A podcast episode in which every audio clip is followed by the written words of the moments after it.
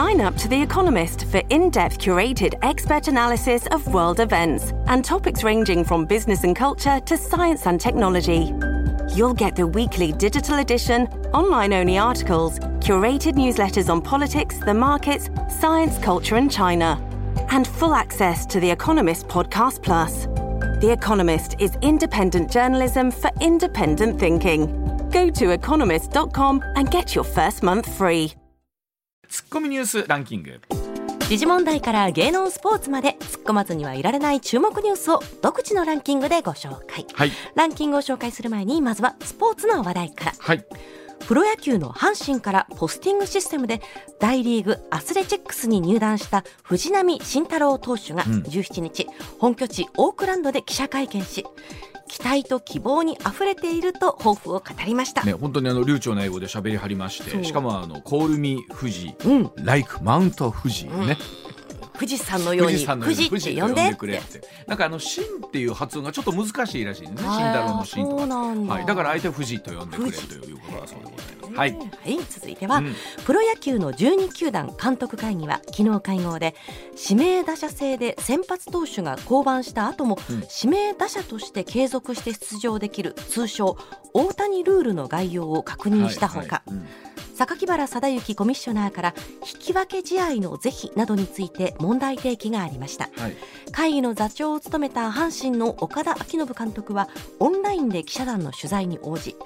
僕の意見として引き分けも戦術のうちかなという話はさせていただいたと語りました、まあ、今朝もスポーツ新聞見てましたら岡田監督のコメント載ってまして、うん、あと面白かったというか、はい、えー、っとセリーグでもね、うん、ディーエイチ 制を導入するかどうかみたいなお話もあるんですけれども、岡田さんはやっぱりそうすると監督が非常に楽になると、あれ、まあ、いろいろ投手交代のタイミング、代打のタイミング含めて、えー、なんで岡田さん自体は、うん、えー、セリーグは、えー、と ディーエイチ じゃなくってやっぱり投手がバッターボックスに立つって、この野球の面白さを楽しんでほしいっていう、あ、なるほどな、なるほど、ね、岡田さんらしいというかね、うんうんうん、えーまあえー、そう言われるとなるほどって思いますね、はい、えー、確かに引き分けも戦術のうちという、えー、岡田さんなりのこの野球のお考えというのはあるそうなんですけれども、ね、もうメジャーはどちらも今 ディーエイチ になりましたからね、はい、そうですよね、はい、はい、ではニュースの方いきましょうか。はい、それではニュースランキング、まずはだいごい。去年日本を訪れた外国人の数は推計でさんびゃくはちじゅうさんまんせんきゅうひゃくにんとなり、おととしの じゅうごてんろくばいに増えました。政府観光局が発表したもので、去年ろくがつから観光目的の入国受け入れが再開されるなど、新型コロナウイルスの水際対策を段階的に緩和した影響で回復基調が鮮明になりました。どうですか、またさらにそこから日にち経ってますけど、やっぱり京都もお客さん、うん、外国の方増えたなってイメージ、やっぱり西本さんありますか、うん、あります、そうでしょうね、あります、本当にもう日ごとに増えてる感じありますね。続いてだいよんい。昨日立憲民主党の泉代表と日本維新の会の馬場代表が会談し、今月にじゅうさんにちに召集される通常国会で共闘を継続すると正式合意しました。ツッコミ。このお話はこの後須田さんに聞いてまいりますけれども、うん、さあどこまで共闘できるのかというところですよね、うん、そのあたりの話も聞いていきたいと思います、はいはい、続いてだいさんい。ウクライナの首都キーウ近郊のブロワリでじゅうはちにち、はい、内務省の高官が搭乗した非常事態庁のヘリコプターが幼稚園の敷地内に墜落し、モナスティルスキー内相や子どもひとりを含む合わせてじゅうよにんが死亡しました。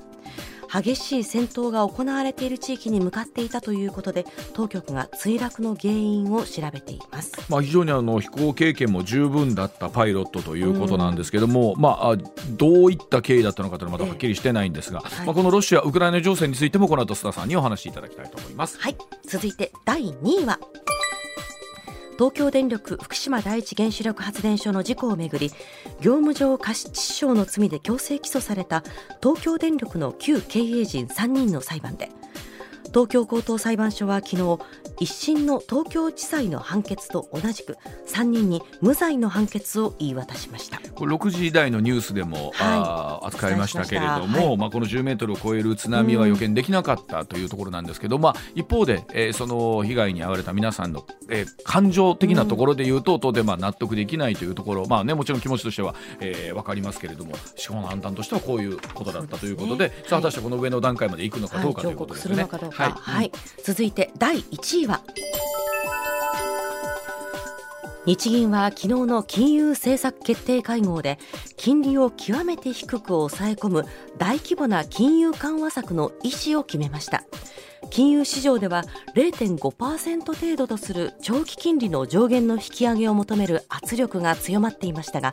景気の下支えを優先し政策の修正を見送った形です。まあ、先月のサプライズに近いような形の、ねえー、ところからいっかげつ経って今回はどうなのかというところだったんですけど、えー、現在まあ現状据え置きというところですよね。まあ、本当にあの金利が上がっていくというのは、えー、どっかでですね我々の例えば銀行にね、えー、郵便局に預けているところを含めて、はい、そういった金利の問題あるんですが、それに合わせて今度は国債の、えーね、利払いの分も増えていくということだったりしますので、うん、このあたりは本当に日銀どういうさじ加減なのかということになりますけれども、はい、さあコマーシャルの後須田さんにお話を伺ってまいります。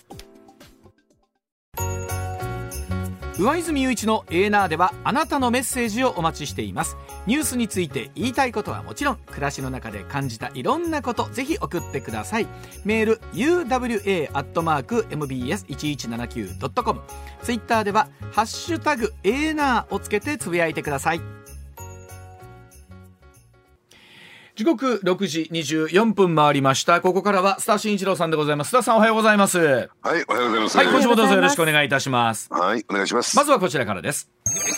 通常国会にじゅうさんにち召集、論戦の焦点はどこでしょうか。来週にじゅうさんにち召集の通常国会控えまして、立憲民主党、日本維新の会など野党ろく党いち会派の国会対策委員会が今週じゅうしちにちに会談をいたしました。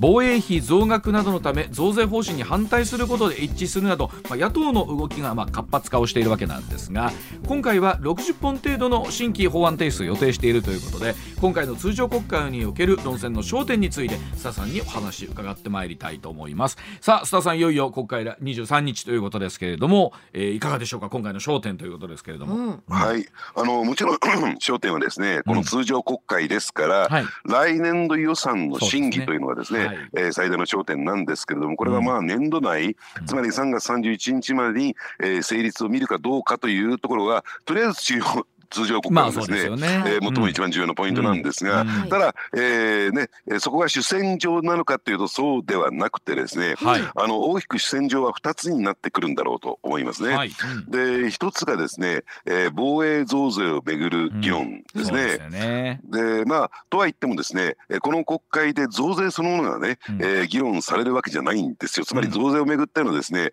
うん、何かこう法案が提出されてね、うん、それをめぐって審議をされるわけではなくて、えー、じゃあ具体的には何が焦点になってくるのかっていうとですね、うん、あのいわゆるその増税以外、つまりですね、えー、今後、えー、来年度からごかねんかけてですね、うん、トータルでよんじゅうさんちょうえんの防衛予算、はい、ごねんかんトータルでよんじゅうさんちょうえんの防衛予算が確保されるんですけれども、はい、でその増えていく部分に関しましてね、うん、えーまあ、全て増税で賄うわけじゃなくて、はい、えー、例えば剰余金の活用、つまり使い残しですね、うん、えー、であるとか、あるいは歳出を削減をすると、はい、えーまあ、やりくりしてですね、うん、無駄遣いを減らすというところもやってくるんですが、うん、つまり増税以外のところで、えー、捻出するお金というのがあるわけなんですよ。うん、そうですね、ただ、はい、それは勝手にですね、あの政府の思惑で使えるわけではなくて、法的な根拠というのが必要になってくるんですね。はい、これだけの使い残しが出ました。この使い残しを防衛予算に繰り入れるためには、えー、その法的な根拠が必要になってくるんですが、うん、それをですね、財源確保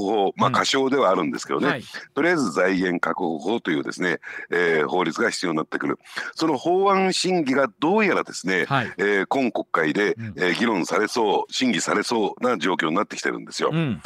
でつまりどういうことが言えるかっていうと、その増税以外のところを確定してしまうとね、はい、要するに、えー、差し引きすると、つまり逆算してしまうとですね、はい、増税がオートマティックに決まってしまうという、うんうん、そういう法案なんですよ。うんうんうんう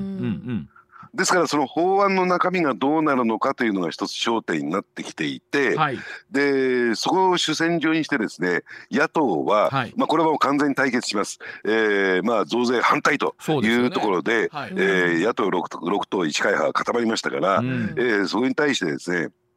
徹底的に抗戦してくるという状況になってるんですね。これでもですから、はいはい、どうぞ。あの自民党の中で、まあえー、増税ということに対してですね、えー、前向きでない勢力の皆さんは、うん、さあ一体このあたりの法案に対してどう向き合うのかっていう話になりますよね、うん、そうなんですね。ですから国会においてはですね、野党とこの部分で大バトルになるでしょうし、うん、ただじゃあ与党はですね、今上泉さんに言われたように、うん、一枚岩になってるのかというと、はい、そうではなくてないですよね、えー、自民党の中にもですね、増税を反対する人たちが、えー、少数じゃないですよ、かなりの数いるんですよ、はい、そうですよね。そうなんですか、はいはいはい、うん、えー、でこれに関してはですね、まだその法案の中身がまとまっているわけじゃありませんから、国会に提出できるということになってませんから、うん、それに関してはですね、自民党の中できちんと議論していこうということで、うん、実は今日そのことを議論するための委員会が開かれるんです、はい、その委員会というのが防衛関係費の財源検討に関する特命委員会。へー、なるほどなるほど、うん、でこの特命委員会というのが開かれまして、特命委員長にはですね、うん、萩生田さん、えー、つまり政調会長のですね、はい、えー、萩生田さん、うん、この方もですね、えー、増税に関してはですね、えー、かなり、えー、批判的なんですね。そうですよね、はい。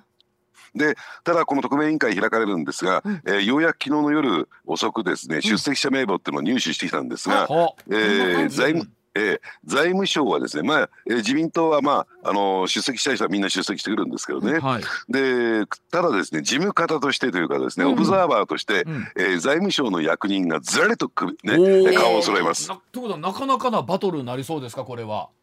いや、ただ、うん、えー、オブザーバーですから、うん、そのノリを超えてね、うん、えー、なんかこう意見を積極的に言うなんてことは財務省には認められておりません。あ、なるほど、そうかそうか。ただ、うん、まあ、言ってみればですね、えー、その財務省の紐付きの国会議員もたくさんいるんですよ、うん、そうですね、はい、つまり増税賛成派みたいなところもいてですね、はい、うんうん、それに対する応援団、あるいは知恵袋っていうことで、うん、えー、まあですからね、まあこれをね、あのなんでしょうね、事業参観に例えるならば、え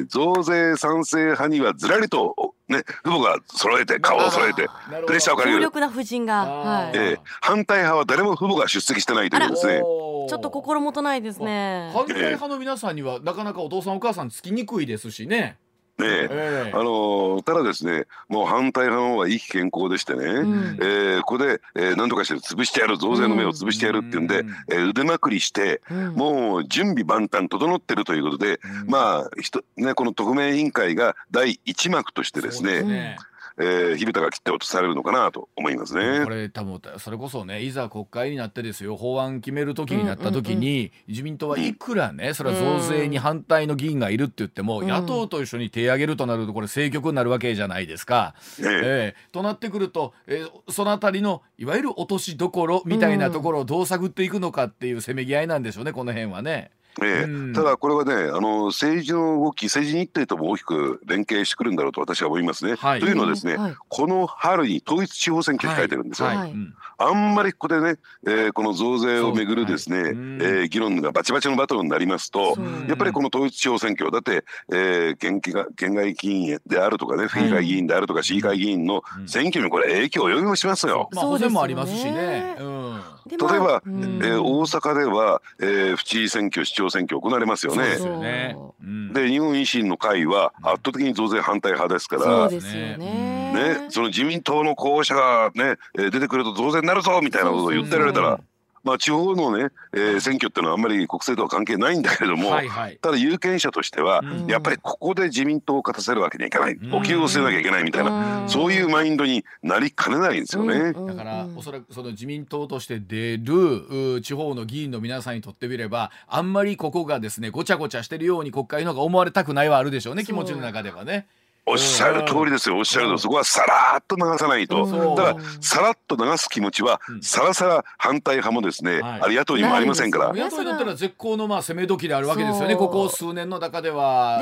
ね、結構大きなテーマですもんね。地方に追い風になりますからね、見せ場ですよね、見せ場ですよね、はい、まあ、だからそういった意味で言うと、うん、あのどうなんでしょう、ここ最近ね、うん、やっぱりあの立憲民主党っていうと、うんうん、えー、非常にこう厳しい風が吹いてたんだけども、うん、ようやくね、えーであの自分とこにチャンスが巡ってきたのかなというですね。そうですね、増税反対という点でね、はい、これでここ数日ね、その日本維新の会との、まあ、共闘という話はよく新聞でも出てるんですけど、はい、さあただ須田さん前も話しましたが、本当にそこはね、えもっと言うと根本の考え方は全然違う両党じゃないですか、ええね、まあ、あくまでその増税反対というところでは一枚岩、これなりきれるんですかね。ええ、うん、あのですからそのあたりね、うん、えー、立憲民主党の例えば安住国対委員長、つまり、うん、えー、今回のですね野党連携というのをですね、うん、まあ、水面下で調整している、うん、まあ、責任者ですよ。で安住国対委員長のぶら下がり会見なんか見てますとね、うん、やっぱりあのどうなんでしょうね、その、えー、憲法改正というね、うん、えー、やっぱりちょっと立憲民主党と、ね、維新の会で水と油の政策については棚上げして、はい、そこは先送りしてですね、うん、まああの連携できるところで連携していこうと、うん、で加えてですね、あのやっぱり共産党と、ねね、ろく党いち会派といってもですね、うん、共産党と日本維新の会っていうと、うん、水と油の方が権限の中なんですよ。そうですよね、はいね、うん、えー、だって共産党は改憲勢力みたいなところで、うん、えー、口を極めて罵ってるわけですからね、うん、日本維新の会を。そうですよね、だからここもね、うん、えーまあ、手を結ぶことなんて到底無理なんだけども、うん、そこはですね立憲民主党が決点となってね、うん、いやそこを仲介と仲出しとする形で緩やかに野党も連携していこうじゃないか、結べるところは結んでいこうじゃないか。だから私ね、ここ最近の立憲民主党の動きを見てると、うん、あの野党、ね、共産党との野党共闘を、ね、模索する人たち、目指す人たちはですね、はい、不満かもしれないけれども、はい、ちょっと一皮めく、めくれてですね、大人の政党になってきたのかなとも思いますよね。あ、そうですか、なるほど、はい、うん、もうちょっとした違いは絶対認めない、ま、ね、っていう、ね、うん、ところからですね、うん、まあ、手が結べるところで手を結んでいこうじゃないかみたいなところで、うんうん、まあ言ってみればですね、えー、エーナーの木曜日みたいなもんですよ。全部が全部一致はしてないけれどもえそれはね、いやどういうことどういうこと、それは現実としてですよ、あのどの政党もそうだと思うんですけど、うん、本気になってね、うん、本気になって政権取りに行こうとしたら、うん、えー、ある程度は勝意を捨てて大道につくっていうことはどうしても必要になるわけじゃないですか。そうですね、うん、えー、おっしゃる通りなんですよ。だから清濁合わせ飲むじゃないけれども、はいはい、だから綺麗な水ばっかり飲んでたんじゃない、政権なんか取れっこないぞっていうところだと思いますよね、うん、だって考えてみたら逆に、えー、巨大与党である自民党ってこれだけ両サイドにいつもその話ありますけれども、うん、そうで、なんならもう党内で増税賛成反対もあるんでしょうけど、うん、結局どうですか、普通に考えていくとどっかの段階で、まあ、その増税反対って言ってる人たちも、うん、何らかのところでこれまた落としどころを見つけないことにはってことになるわけですよね、本当に。そうだから、うん、自民党の一番強いところは選挙になるとまとまっちゃうっていうところ。そう、これはやっぱり本当強いですよね、そこはね、うん、ね、うん、ただその自民党にとってですね、うん、ちょっと間接的な嫌な動きも出てきてるんですよ、うん、それは一体何なのかというと、うん、えー、この通常国会でも旧統一教会を巡る問題というのが大きく浮上してきそうなんですよ、うん、あれ去年の、えー、臨時国会で、うん、えーね、被害者救済法案成立したんじゃないの、そうそう、うん、これで一、ね、着地するんじゃないのと思ったらですね、うん、実はそうじゃないんですよ。何かというとですね、うん、細田衆院議長の、うん、えー、旧統一教会との関係をめぐる問題というのが、うん、まだ全く決着してないんですよ、はい、あ、そういえば説明、そうですよね、しますとかしないだかなんだか言って、なんだかそういえばあれなんかうやぶやってなってますよね。いや全く説明をしていないという状況になってるんですよ、うんうんうんうん、あ、そうでした、うん、ですからあのその説明を求めると、だって三権の長の議長がですね、まあ、旧統一教会とべったりというのは、うん、やっぱりこれはですね、うん、やっぱり大きな問題だろうと、この野党の問題意識ですよね、うん、で特にこの部分では立憲民主党と共産党はもう、うん、えー、びったりくっついてますから。そうですよね、うん、でその説明を求めていくという動き、うん、ででこれについてはですね、要するに国会の、えー、審議日程を決めていく議院運営委員会というね、うん、はい、議運というのがあるんですよ、はいはい、うん、この役員会、つまり理事会と言われている役員会の中で、うん、野党は一切譲ってないんですね。なるほど、うん、つまり、えー、ちゃんと議長がですね説明をしなければ、うん、要するに国会の審議そのものが開けない可能性も出てきちゃってるんですよ、うん、はいはいはいはい、うん、でただですねこの辺り非常に難しくて、はいえー、で我々有権者から見るとあ細田さんね、うんえー、ねあの清和会の、ねうん、安倍派の、ねねえー、村役場の会計課長だよねみたいなぐらいの認識があるわけですよ、はい、そうですよね、自民党からの強い人ですよそういう意味ではね。そうですよ、うん、でそういった意味で言うとですねあの自民党としてはとは言っても自民党を離れていて党籍を離れていて、うんはいえー、三権の長である議長をやってるわけですから、ねはいね、自民党が例えばあの、ね、今週は出ますよ顧問会の大物の、ね、準レギュラーがですね幹事長がですね、えー、議長のところに行ってあんたにちゃんと説明しなさいなんていうことを言ってもですね、はい全くですね、はい、あの権威が違うわけですから、うね、もう本当にこう、こうなってしまうとですね、うんはい、三権の議長の権威ってものすごく高いんですよ。もう幹事長ごときはですねもう小物界の小物ぐらいになっちゃうんですよ。いやいや大物ですからこれはでもこれは歴代そうですよね。どんなあの三権の長となるとそれはもう歴代どんな幹事長でもそうですよね。じゃあもうその自分の判断というかそういうふうになるんですか、うん、まあですから誰かがですねまああのだからですね落としどころを探っていやいや細田さんそうは言ってもちゃんと説明してもらわないと、うんえーね、あの審議そのものが進んでいきませんと。でまたね代表質問で覚えてらっしゃいますかね泉健太、はいえー、立憲民主党代表が代表質問するにあたってですよ、はいはいはい、あれだけ評判の悪い人なんで唯一評判が良かったことがある後ろを向いてですね議長に向かって質問を投げかけたというねありました、うんあれだ、あれについてはですね結構有権者よくやったみたいな人が多いんですよ、はい、そうですね、うん、であれやられたらですね議長の権威なんかめちゃくちゃ傷つきますよ、うんはいうん、なるほどそうですよね。だから結構それで言うといろんな火種はやっぱり抱えてるわけですよね。そうなんですね。あ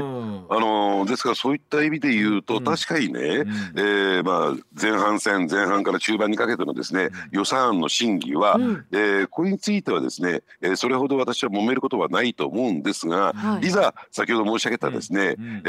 ーまああのね、財源確保法の、はい、が出てきた時、うん、でそして予算案審議以外のところで、うんえー、議長と対峙するところ、うん、ここはですね、うん、かなり大きな波乱含みでえー、国会審議がつな続いていくんじゃないかなと冒頭から荒れる可能性もありますよということなんですね。あの本当それでいうと先週ご出演のなかったねコメントとしてご出演のなかった幹事長茂木幹事長がえーと、はい、昨日かな大阪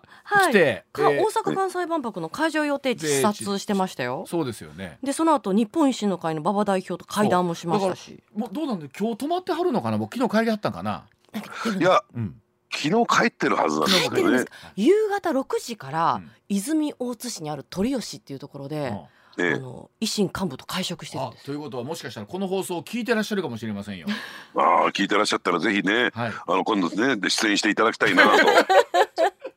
まあでもそれこそ国会運営となってくるとこれまた幹事長も本当腕の見せ所ですからねこうなってくるとね。そうなんですね。ですから、えー、この番組でも過去に申し上げたことがあると思いますけれども、はい、要するに自民党としてはですね自民党国対高木、えー、国対委員長の腕の見せ所になってくるわけですよ、はい、こうなってくるとね、えー、つまり、えー、国対委員長の役割っていうのは要するに、えー会期日程の中で、うんまあ、ろくじゅっぽん以上の法案が出てきますけれども、うん、主として予算、予算案を中心にですねそれをきれいに仕上げていくことなんですね、はいはい、この高木国対委員長の、えー、一番の大きな後ろ盾っていうのは、うんえーね、我らがですね小物会の大物茂木幹事長ですからそうなってくると高木さんって小物会の中物ぐらいなのかな須田さん茂木さんのグループ全員が小物会に入ってるんですがこれ茂木派の人たちは、はいいやでもそうだそうやって思うとあのいやそれでいうとその国対もそうですし、うん、そこに議員運営委員会がかかってくるわけじゃないですか、うん、で、はいえー、当然総務会やってね言って考えたら本当にいろんな会合があってどこでどんな話すんねんいうことでいちいち大変ですよね国会議員の人らもね、うん、そうですね、うんあのー、ねその一方でね、うん、じゃ立憲民主党先ほど人がめくねて大人の政党になりつつあるなと私は言わせていただきましたけども、うんうんうん、とは言ってもこのね、えー、火種を抱えていて、うんえー、やっぱりですねそのあの維新の会と手を結んだことに対して相当激しく反発している人たちもいるんですよ。なるほどね。そうでしょうね。そうかで、うん、自民と維新もちょっとなんか寄ったりとかそうですね。で維新と立憲もこうちょっとなるほど。一方であれでしょ、ね、自民党は自民党で今日本維新の会に対してそのあたり含めてこうなんとか歩み寄れないかというか、うんうんうん、いう動きも須田さんかなりあるんですよね。そうなんですね、はい、ところがですよところがですよ、うんはいえー、維新の会に一番太いパイプを持っていた自民党の、えーね、政治家というとふたりいるんですよ、はい、ひとりが安倍さん、はいねまあ、亡くなってしまったということもありますよね、はいはい、もうひとりが菅元首相ですよ。そうですよね。で, で私ねあの松井市長から、うんえー、聞いたことあるんですよ、うん、やっぱり安倍政権菅政権の時と比べて、うんねえー、今のですね岸田政権になってから、えー、かなり日本維新の会もね、うん、かなり強硬に出るようになったよねと、うん、今までは非常にこう融和的だったけども、うん、かなり手のひら返したような形になりましたよねって話をしたら、うん、やっぱり安倍さんとか菅さん特に菅さん官房長官の時にお世話になったから、うんねまあ、いろいろ我々も考えはあってもなかなか表だって喧嘩は売れないよなやっぱり、えー、気使っちゃうよねっていうような言い方。じゃあ岸田さん気使わないんですか。全く気使わないってはっきり言ってましたからね。だから維新の会もやるべきことはできるんです今。なるほどね。あの最近ほらここに来て菅前総理の発言がだいぶ強くなってきたでしょ。岸田さんに対して。きな臭いでしょ、ね、そうですよね。だから菅さんの発言ってこう一本日本維新の会にもこう影響を及ぼすだろうなと思って聞いちゃうし、そうそうそうそう、だからなんかあのこれはあくまでもゲスの勘繰りですよ、ゲスの私が勘繰るだけですよ、はいねはいはい、あのその辺水面下でね、うん、なんか気脈を通じてんじゃないの日本維新の会と、ねえーね、政権批判を強めている菅さんっていうのはっていうのはそういった意味で言うと党内外の政局に発展しかねないねきな臭い匂いが、うんやってきたなと、プンプンと。それこそ例えば予算成立ってまあおっしゃるように一つの年度内の目処があり、うん、それ開けるとですよ今度は広島サミットあるわけじゃないですか、はいそうですね、ここ多くの方がこのサミット一つの優待論みたいなことも含めて、うんうんうんうん、去年から随分出てきてこれ言ってる間でしょ菅さんそこまでってそうですね、うん、あの昨日もですね私、うん、そのサミットのですね、うん、一つの会場になる倉敷へちょっと行ってきたんですよ、はい、でそうするとですねやっぱりあの警備のあり方であるとか、うんねえー、分科会が開かれましたね、うんえー、倉敷でもですねあ岡山県のね、うん、であるいは警備のあり方であるとかどういったところにやっぱり各国のトップをですね、えーまあ、見学してもらうのかみたいな段取りが進んできているところを見るとね、うん、やはりあのサミットまではなんとかえー、岸田政権で走っていこうというですね、うん、今そういう段取りになってきているわけなんですね、うん、で, ですからまあ言ってみればそのサミット前にまではなんか歯を食いしばってっていうところが続いていくでしょうけども、はい、このサミットが終わってみると終わった段階で、うんまあ、いよいよ場合によっては政局勃発ということになってもおかしくないなと、うんうん、なんかあのどうでしょう例えば来年の秋みたいなところの、ね、日程が出てきているところを考えるなんかそんなお話が出てると、うん、そこが出てるってことは逆にもっと手前があるのかなみたいなところみたいなのを、ね、感じますし、うん、おそらく国会議員の人々っていうのはまあ始まっちゃうといつそれあってもおかしくないわけですからね菅、うん、菅さんねそこはねそうですね、うん、あのですからあんまり野党が、えーてね、抵抗するようだとそしてこれ与党の中の、ね、増税反対派に対しても選挙っていうのは結構ね、えー、ブラフになるんですよ。うね、どうしてかっていうと、うん、要するにあ い, いつまでもねその増税に反対してると、うん、あるいは財源確保に抵抗してるとね、うん、あんた方選挙になった時に公認しないよと。そうですよね。あそれをちらつかされると ね, ねそれはそうですよね、うん、まあ我らが小物会の大物ですからそのぐらい言い換えませんからねまあ言うともそこの幹事長はね言うたら絶対の責任があるわけですからね公認に関してはね、えー、お金の差配もね、うん、そうですからねその辺のいろんな思惑がこれからぐずぐずぐちゃぐちゃにつ、えーね、続いていくと思いますけどね。あのなんでしょうなんか一つこうやってお話聞いてると、うん、やっぱりその防衛力とかっていうのはこの後の話つながってきますけども、うん、やっぱりここいちねんの大きなテーマじゃないですか、うん、でその防衛増、はい、防衛費が上がるということに対してかなり国民世論としてもそこをやむなしというところがある中でねやっぱり財源のを増税にするかどうかっていうところっていうのは、うんうん、こうおっしゃるように本当にこの政局を考えたらね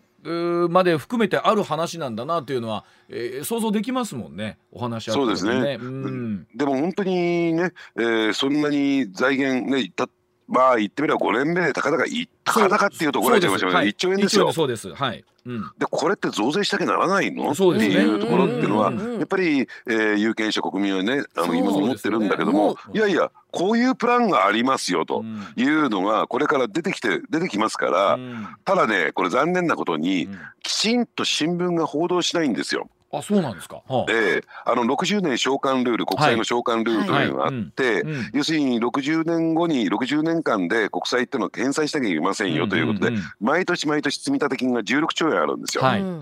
でこの部分を要するにこんなルールがあるのは日本だけなんだから、ね、このルールを改めれば、うん、要するにお金出てくるじゃないかというですね、はい、指摘もある、はい、ね。でところがですね、これその点では私あんまりこの新聞は評価しないんだけども、うん、えー、先週のじゅうににち付の朝日新聞、はい、かなり大きくこれを取り上げたんですよ。はいはい、うん、これ聞くところによると朝日新聞の中でも大きくですね、うん、えー、掲載すべきだ掲載すべきじゃないみたいな議論があったやに聞いております。でところがですね、一昨日の日経新聞も同様の記事を載せたんですが、さすが財務省べったりの日経新聞ですね、うん、はい、えー、この辺りについては全く否定的に載せた、うん、朝日の記事と読み比べてみると、うん、全く異質な記事、ね、記事であるということが分かるんですよ。なるほど。だからマスコミもですね巻き込んで、はい、これ大バトルになっていくと思いますね。そうでしょうね。まあ、それこそ萩生田さんおっしゃってるようにはちじゅうねん償還にしてその部分をもう少しね、えーと、圧縮できすることができるんじゃないかと、そこでいっちょうえんぐらいは簡単、簡単にというか出てきますよっていう議論ですもんね。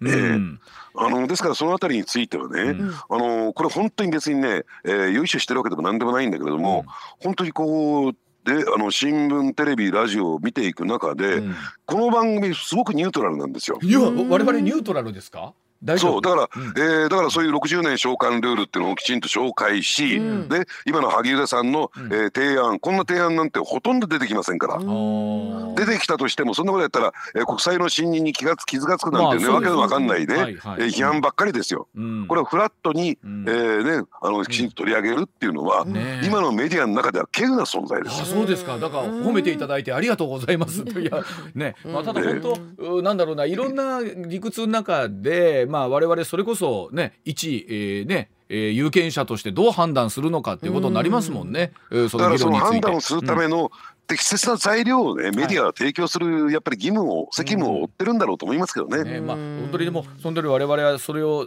することによって国債の信任に傷がつくのかつかないのかっていうところっていうところが ま, まだまだ分かってないところもあるので、本当にその理屈が正しいのかどうかも含めてしっかり話は聞きたいなというふうに思うところありますんで、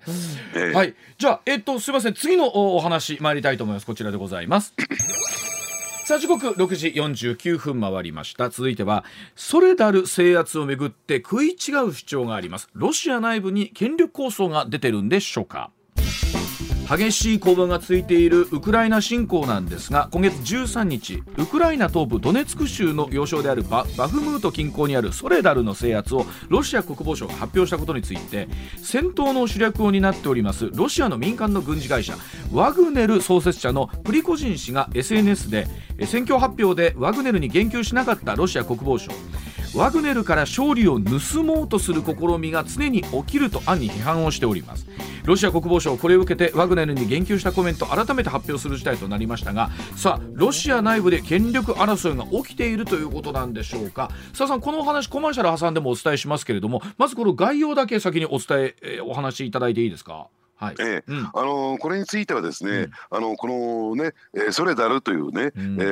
ーまあ、地点を巡ってこれはですね戦略的に軍事的にですね、はい、えー、ほとんど意味をなさないそういう場所なんですよ。ほう。でそこをですね奪回するというか解放するというね、うん、えー、動きがあったんですけれども、はい、まあ言ってみればですね、ここはこう近最近ずっと劣勢に出されていたロシア軍が唯一ですね、はい、まあ、あの勝利と呼べるのがこのソレダルの解放なんですね。はいはい、ですからそこをめぐってですね、いやうちがやったうちがやったっていうね、うん、手柄争いが起こってきてるのかなと思いますね。でその中で今回、えー、っとお話をいただきますこのワグネルというね、うんうん、ロシアの民間軍事会社なんですが、うん、まあ、我々からすると民間 軍, 民間軍事会社っていうところがまずね、ね、どういう仕組みなのかということなんですけど、だ須田さんその話お話、えー、っと シーエム 挟んでお聞きしたいと思います。よろしくお願いします。はい、はい、上泉雄一のエーナー エムビーエス ラジオがお送りしています。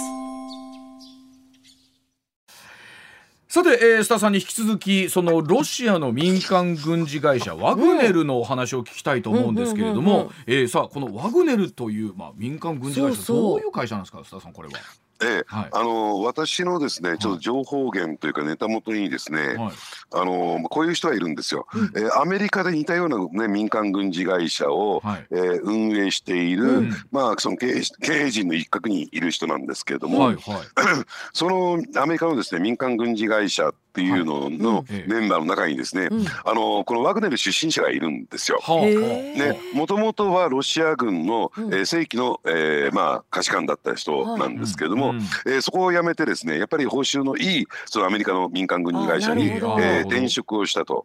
でとはいってですねあの裏切り者というふうになってしまいかねないの で, で、ねえー、全身整形してね、はい、そのアメリカの民間えー、で私はその方とは会ったことないんですが、ただその、えー、会社を経営している経営者の一人にですね、えーまあ、何回か取材をしたことがあって、まあ、その時に出てきた話なんですけれども、もともとですねこのプリゴジン氏というのは基本的にはロシアマフィアだと。おはい、えーはい、あの要はその裏社会の人間なんですね、はいはい、で、まあ、じゅう代の頃にですね、まあ、あの人を殺して女性を殺してですね、そしてじゅうねん以上にわたって収監されてた、えー、そういう人物なんですよ。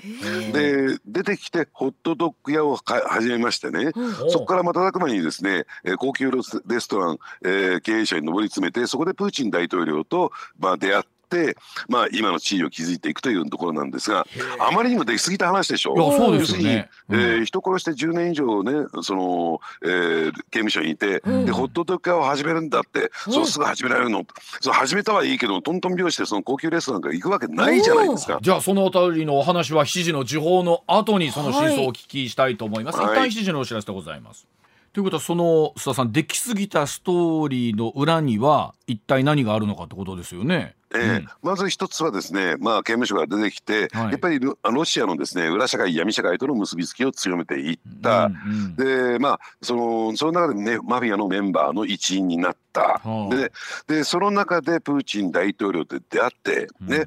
プーチン大統領の思惑としては、うん、やっぱりあの、えー、国際法の規定でですね正規軍ができる範囲できない、えー、範囲というのはやっぱりあって、はいね、でそのやっぱりできない、えーね、部分に関しては、はい、そういった非正規軍といったらいいんですかね、うんえー、非公式的なですねそういう、えー、軍事組織といったらいいんですかね、はいまあ、工作組織に任せようということで、うん、とりあえず、えー、ブリコ人というのを前面に立てて、えー、組織を作った。でただ今やですねそのワグネルグループというね、うんえー、そういう軍事会社はですね、うん、まああのただ単純に地上部隊といってるんですか、うん、その我々がイメージするような、うん、その傭兵部隊を持っているだけじゃなくてですね、うん、あの戦闘機あるいは爆撃機も持ってるんですよ。えー民間で、えー、でしかもスホイにじゅうごと言われてるですね超音速爆撃機も持ってる。こんなのがいくらねその民間の軍事会社でロシアの中では影響力持ってても、はい、その最新鋭の武器が、はい、手に入るはずもないじゃないですか。確かに確かに、うんうん、じゃあその買う、ね、資金はどっから持ってきたの、あるいはどういうコネクションで、はいはいえ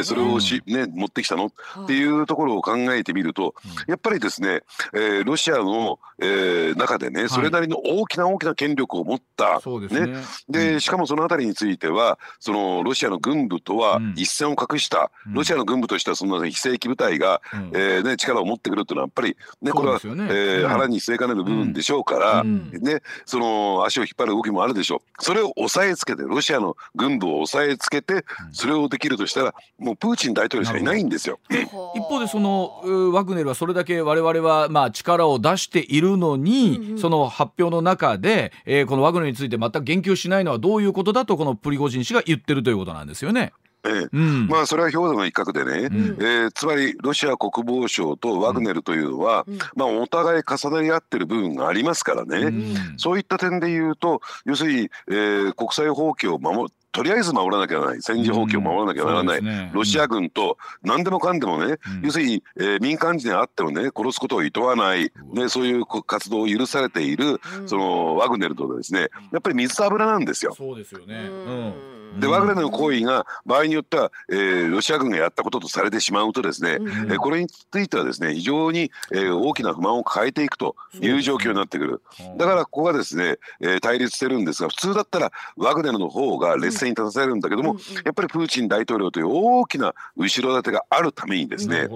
やっぱりその、えー、力の均衡でプーチン大統領の方も、うん、やっぱり軍部を抑えるために抑えつけるためにこのワグネルを使っている。でプーチン大統領にとってもそのワグネルの存在っていうのは私は必要不可欠なんじゃないかなと思いますね。あ、まあ、もちろん今まであのここの間でもねいろんな紛争あった中でこの民間軍事会社っていうところの名前がこれだけ大きく出てくるっていうこともね、まあ、かつてなかったでしょうし、うん、さあと考えるとこの春にもですね、まあ、大規模な侵攻が、まあ、年明けにもあるんじゃないか、まあ、いろんな動きありますけれども、うん、佐々さん、えーと、現時点でのロシアウクライナ情勢このあたりも踏まえてなんですけれども、うん、今どういうふうに認識していらっしゃいますか。で、あのー、ですからウクライナの方が、うん、えー、優勢になっていたけれども、うん、とはいってもですね、えーまあ、ロシア軍を完全に追い出すような状況にはなってなかったわけですよね、うん、はい、まあ、一進一退みたいなそう、ね、そういう攻防が続いてきた、うん、なぜかというとですね、うん、あのー、そういうふうなつまりウクライナがですね反転攻一気の反転攻勢をできるような、うん、そういう武器が供与されてなかったんですよ、はいはい、うん、西側から、うん、それはあのー、戦車を中心とするね、はい、そういう強力兵器が、えーまあ、供与されてなかった、うん、それがいよいよですねフランスを皮切りにですね、うん、戦車の供与が始まってった、はいね、うん、というところを考えていくとね、うん、まあ言ってみればですねちょっと戦局がちょっと転換点を迎えてるなと、つまり、えー、ウクライナ側は士気も高いし、えー、それなりに練度の高い兵隊もまだ残っている。そこへただ武器弾薬の不足があった。そこに対してですね、えー、ヨーロッパアメリカはですね一気に供与が始まった、うん、でこれまでそのあたりに対して消極的だったドイツも一歩踏み出して、うん、えー、そのあたりについては積極的に対応するようになったっていうことで、うん、さあどうなんでしょうね、えー、ロシアの方がちょっと押し込まれる可能性が高くなってきたとは言ってもですよ、はい、ただ、えー、その段階で要するに、えー、戦術核戦略ではないですね戦術核の方を小型核の方を使いかねないというそのリスク、えー、このあたりをどう見ていくのかというところですね。結局はその言われている戦術核のリスクっていうのはもう本当にもういちねんになりますけれども、ここ数年ずっとそのいちねん、えー、それに我々はこうドキドキしながらこう過ごしてたわけですけれども、結局その脅威は未だもちろん拭えないってことですよね。これ決着つくまではね。えー、あのですから アイシービーエム の戦略核についてはですね、うん、えー、これはそのいくらであのなんですかそのプーチン大統領といえども、うん、赤いボタンポチッと押せばドーン飛んでくるようなもんじゃなくて、はいはい、それを使う運用するためにはですねさまざまな、えーね、手続きが必要なんですよ、まあ、そうでしょう、そうでしょう、はい、でこれに対して戦術核というのは、うん、要するにプーチン大統領は直接現地の司令官に指示を出すするだけで戦術核の使用っていうのができる。だから使用のハードルが低いんですよ、うん、とは言ってもですよこれ、うん、先ほどの話に戻っていきますけども、うん、ワグネルが戦術核を持っているわけじゃありませんから、はい、そうですね、うん、ロシア軍のその司令官が果たしてプーチン大統領のそういう指示を聞くのかどうなのかっていうところも一つ大きな問題なんですね、うん、だからロシアはロシアで、まあ、それはそれの意味で一枚岩じゃない感じっていうのがね今の話聞いててもあるわけなんですけど、分かりました、はい、では須田さんしちじよんじゅうごふん頃から今度は福岡でのえーはい、半グレ集団に対する福岡県警の動きがあるそうなんで、えー、そのあたりの話、はい、また今度はしちじよんじゅっぷん頃お願いいたします、はい、ありがとうございます。お願いします、はい、おじきの今日の裏ネタです。さあ須田さんに、えー、今週もですね、えー、取材の線に使いました裏ネタご紹介いただくんですが、では須田さん今週の裏ネタお願いをいたします。暴力団壊滅へ前進、ね、福岡県警で全国初の半グレ取締専門部署が設置ということです。はい、うん、え福岡県警昨日なんですが、え暴力団対策法が適用されないいわゆる半グレと呼ばれる不良グループの取り締まりを専門に行います準暴力団と集中取締本部を県警本部に設置いたしました。これ県警本部長をトップにいたしまして刑事部や生活安全部など関係部署を横断するおよそにひゃくさんじゅうにん体制で半グレ組織の実態把握と捜査を強化するということなんですが、さあこれが、えー、暴力団壊滅への足がかりとなるのか、半グレと言われるグループの実態、そして警察組織の本気度について、えー、佐々さん取材をしてきたということなんですけれども、さあこれ解説いただきたいんですが佐々さんどういうふうに我々捉えればいいでしょうか。はい、あのそもそもね、うん、えー、福岡県特に北九州市というとですね、はい、やはりあの、えー、例の工藤会という存在が、はいはい、えー、大きなものになっていたわけなんですが、うん、えー、これについてはですねその壊滅へ向けて、うん、まあ、あの野村総裁以下ですね、うん、今収監されていて例えば野村総裁に関してはですね死刑判決が地裁で出たということで、うん、まあ、一定の成果大きな節目を迎えたということなんだろうと思いますね、うんうん、でただですねこういった闇社会裏社会というと、はい、こういう暴力団だけを、えー、壊滅させればこれでそれで事足りるのかっていうとそうではなくて、はい、要するに暴力団ではないんだけれども、うん、えー、やってることはもうほとんど暴力団と一緒というね、うん、えー、そういうグループ集団も存在することは間違いないんですね。はいはい、それがいわゆる半グレと言われている、うん、まあ、言葉の語源がいろいろとあるんですけれども、うん、半分グレてるからというね、うん、えー、いうような意味合いで使われてるのかなと、うん、えー、全てグレるとこれが、えー、暴力団ということになるんでしょうけどね。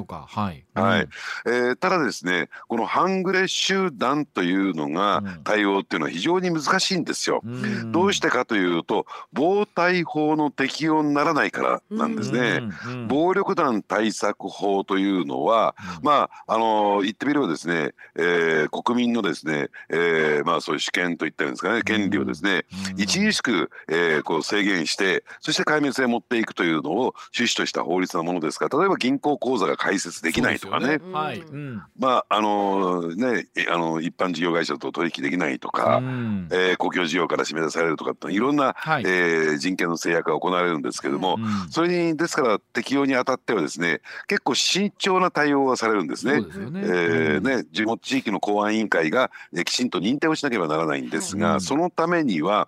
その暴力団の組織というものはどういったものであって、例えば、えー、本部だとか本家ってのはどこに置かれてるんですかという、うん、そういう特定であるとか、うん、その組織の全容っていうのを全て明らかにしなきゃならない。これがいってんめ、うんうん、そしてにてんめとしてはですね、やはりその構成員といったんですか、うん、その暴力団組員っていうのを、えー、きちんと特定をして、ある意味でこう名簿的なものを作らなければならない。はい、うん、つまり暴力団組員でない人に対してですね、うん、そういった制限を加えるってことは、これはやっぱり問題が出てくるでしょうから、ね、うんうん、きちんとその特定をしなきゃならない。うん、でその組員の特定というのはかつてはね、うん、あの専門用語で言うと譲と札、これ警察用語なんです、譲と札というふうに言われてたんですよ、うん、その根拠裏付けになるのが。はい、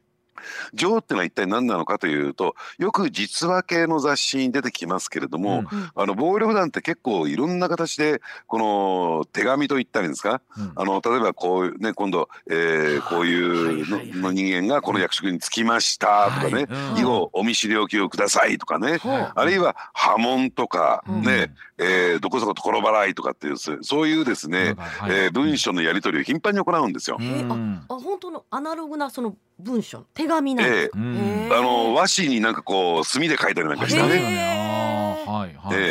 でそういうのを警察は集めてきて、それを一つの根拠としてそのね、えー、人名を特定したりとかですね、肩書きを特定したり役職を特定したりするんですよ。はい、これが要するに、えー、上と言われているものなんですね。会場の上ですね。うん、なるほど。はい、で, でもう一つが札というのは、うん、これはあの手札の札ですね、はい、えー、木片のですね、はい、これよくね、あの柔道場とか剣道場へ行くと、うんと、うん、あのね、この名前が札で貼ってあるじゃないですか。はいはい、うん、で道場に来ると、それまでは赤い名前で書かれたのがひっくり返して黒い名前に変えて、はいはいはい、ね、誰がその道場にいるのか一目瞭然、うん、似たようなものがかつてですね、うん、暴力団組事務所にあって、ただ、えー、そういう柔道場剣道場と違うのは、うん、赤い名前になっている人はですね、うん、社会不在、つまり刑務所に入っている人だったんですよ。なるほど、リアルな、リアルですね。はい、うん、ね、でそれをですね、えー、例えば丸坊の、えー、刑事はですね、すっと見て、うん、えー、誰がメンバーなのか構成員なのかっていうのを、えー、まあ特定してたんですが、はい、でそういったことは暴力団サイドも戦国承知ですから、うん、今やですね、そういった札を置いている組事務所なんてほとんどないんです。全くないと言ってもいいぐらいですね。そうなんですね。うん。で会場についてもですね、えー、まあ必要最小限にとどめてるのが実態ではないかなというところで、うん、その名簿作りって非常に苦労して作ってきたという経緯があるんですね。うん、とは言ってもですね、えー、暴力団組員っていうのは要するにメンバーであるってことが一つのね、えー、まあ言ってみればプライドですから、はい、でなかなかそれを隠そうとしない、えー、あるいは、えー、外国のマフィアと違って、えー、どこそこに本部があるなんていうのをこれも隠そうとしない。だから比較的特定が楽だったんですが、じゃあその暴対法をですね、そのまま、えー、で半グレに当てはめようとするとどうなるかっていうと、半グレっていうのはそもそもですね、うん、えー、どこにその本部があるのかってよくわかんないんですよ。なるほど、そうですよね。はい、そうか。あるいは彼ら自身もですねそんなものを作ってないっていうケースがほとんど、ね、なんですね。でそしてメンバーもですねもう出たり入ったり自由ですから、ねえー、その構成員の特定なんかも非常に難しいということで、だから半グレをと、えー、暴対法に枠に当てはめるというのは非常に難しかった、はい、だからこれまでのわ野放しになってきたという、うん、そういう経緯があるんですね、はい、今回例えばこの分を設置することでどういったことがこうできていくんですか、うんうん、ええ、うん、あのですから私が一番驚いたのは、うん、準暴力団集中取締本部というのを作って、はい、にひゃくさんじゅうにんというですね、はい、膨大な人員をここに、えー、投入しますよと。はいはい、例えばね、うん、あの山口組で日本最大の暴力団の山口組で、うん、えー、中の中核団体で行動会、今の、えー、組長を出してる、はい、そういう組織ですね、はいはい、ここだって、えー、先端部署あの要員というのは数十人いないですよ、うん、あ、そうなんですね。そうなの？なるほど、えー、でそこからするとこのにひゃくさんじゅうにんとは非常に大きい、ねね、多いわけなんですね。確かにそう言われると、うんうん、ですから、えー、今後ですねありとあらゆる法令を用いて、うんね、つまり微罪であっても、うん、要するにしょっぴいてくるって言ったらいいんですかね、うん、逮捕してくるということをやるんだろうなと。じゃあ暴対法ではなくて、うん、今ある法律を使ってどんどん取り締まっていくんだ、すべての法律を使ってということで、でしかもおそらく起訴して有罪に持ち込むっていうことは、まあ、これ言っていいのかどうなのかわからないんですけどね、あまり価値を置いていない、つまり逮捕して、うんうん、えー、とりあえず我々はお前たちを目をつけてるぞ、うん、あるいは一定期間ですね拘置所に入れることによってで、うん、要するに活動を封じ込めるという形、うん、えーまあ、これはですね人権の部分とですね裏腹の関係にあるんだけれども、うんうん、要するに逮捕するということに主眼が置かれてるんではないかなと思いますね、えー、例えばこれはあ今までできなかったっていうのは ど, 多分どういうところにあったんでしょうかね。えーうん、あのですからそもそもですね専門の部署がいなかったというところが、えー、一つあるでしょうね。でそしてもう一つはですねこれどこまでできるんだろうかっていうね、はいはいはい、うん、その法の適用が、ね、えー、というところである種、えー、きちんとした方向性方針が決まっていなかったというのが、うんうん、えー、一つあるんだろうなと。ただその一方でこう近年のですね暴力団、えー、っていうのはですね組員の数は大きく減少してるんですよ、うんうんうん、ただしそれもですねじゃあやめて肩気になったのかというとそうではなくて、うん、組員であることが不利益につながるから、うん、とりあえずね、あのー、やめたことにしといてやってることは暴力団と一緒、うん、あるいは本来だったら町の不良がですね、うん、えー、普通だったら暴力団の組員になるべきところをですね、うん、いやいやお前たちならなくていいから、なっても一文のところにならないから、うん、お前たちはお前たちでいろと、その方が一般市民として活動できるから、うん、その代わり我々と連携してやっていこうぜというような形でね、うん、要するにその身分を保障するためにあえて暴力団組員にならないというケースもあるんですよ。ですから表面上は組員の数は減少していても実態上は減ってないということも考えられるんですね。ということはどうでしょう、例えばこういう動きっていうのは全国でこれがまあ遂行するとなると広がっていくのはあるんでしょうかね、うん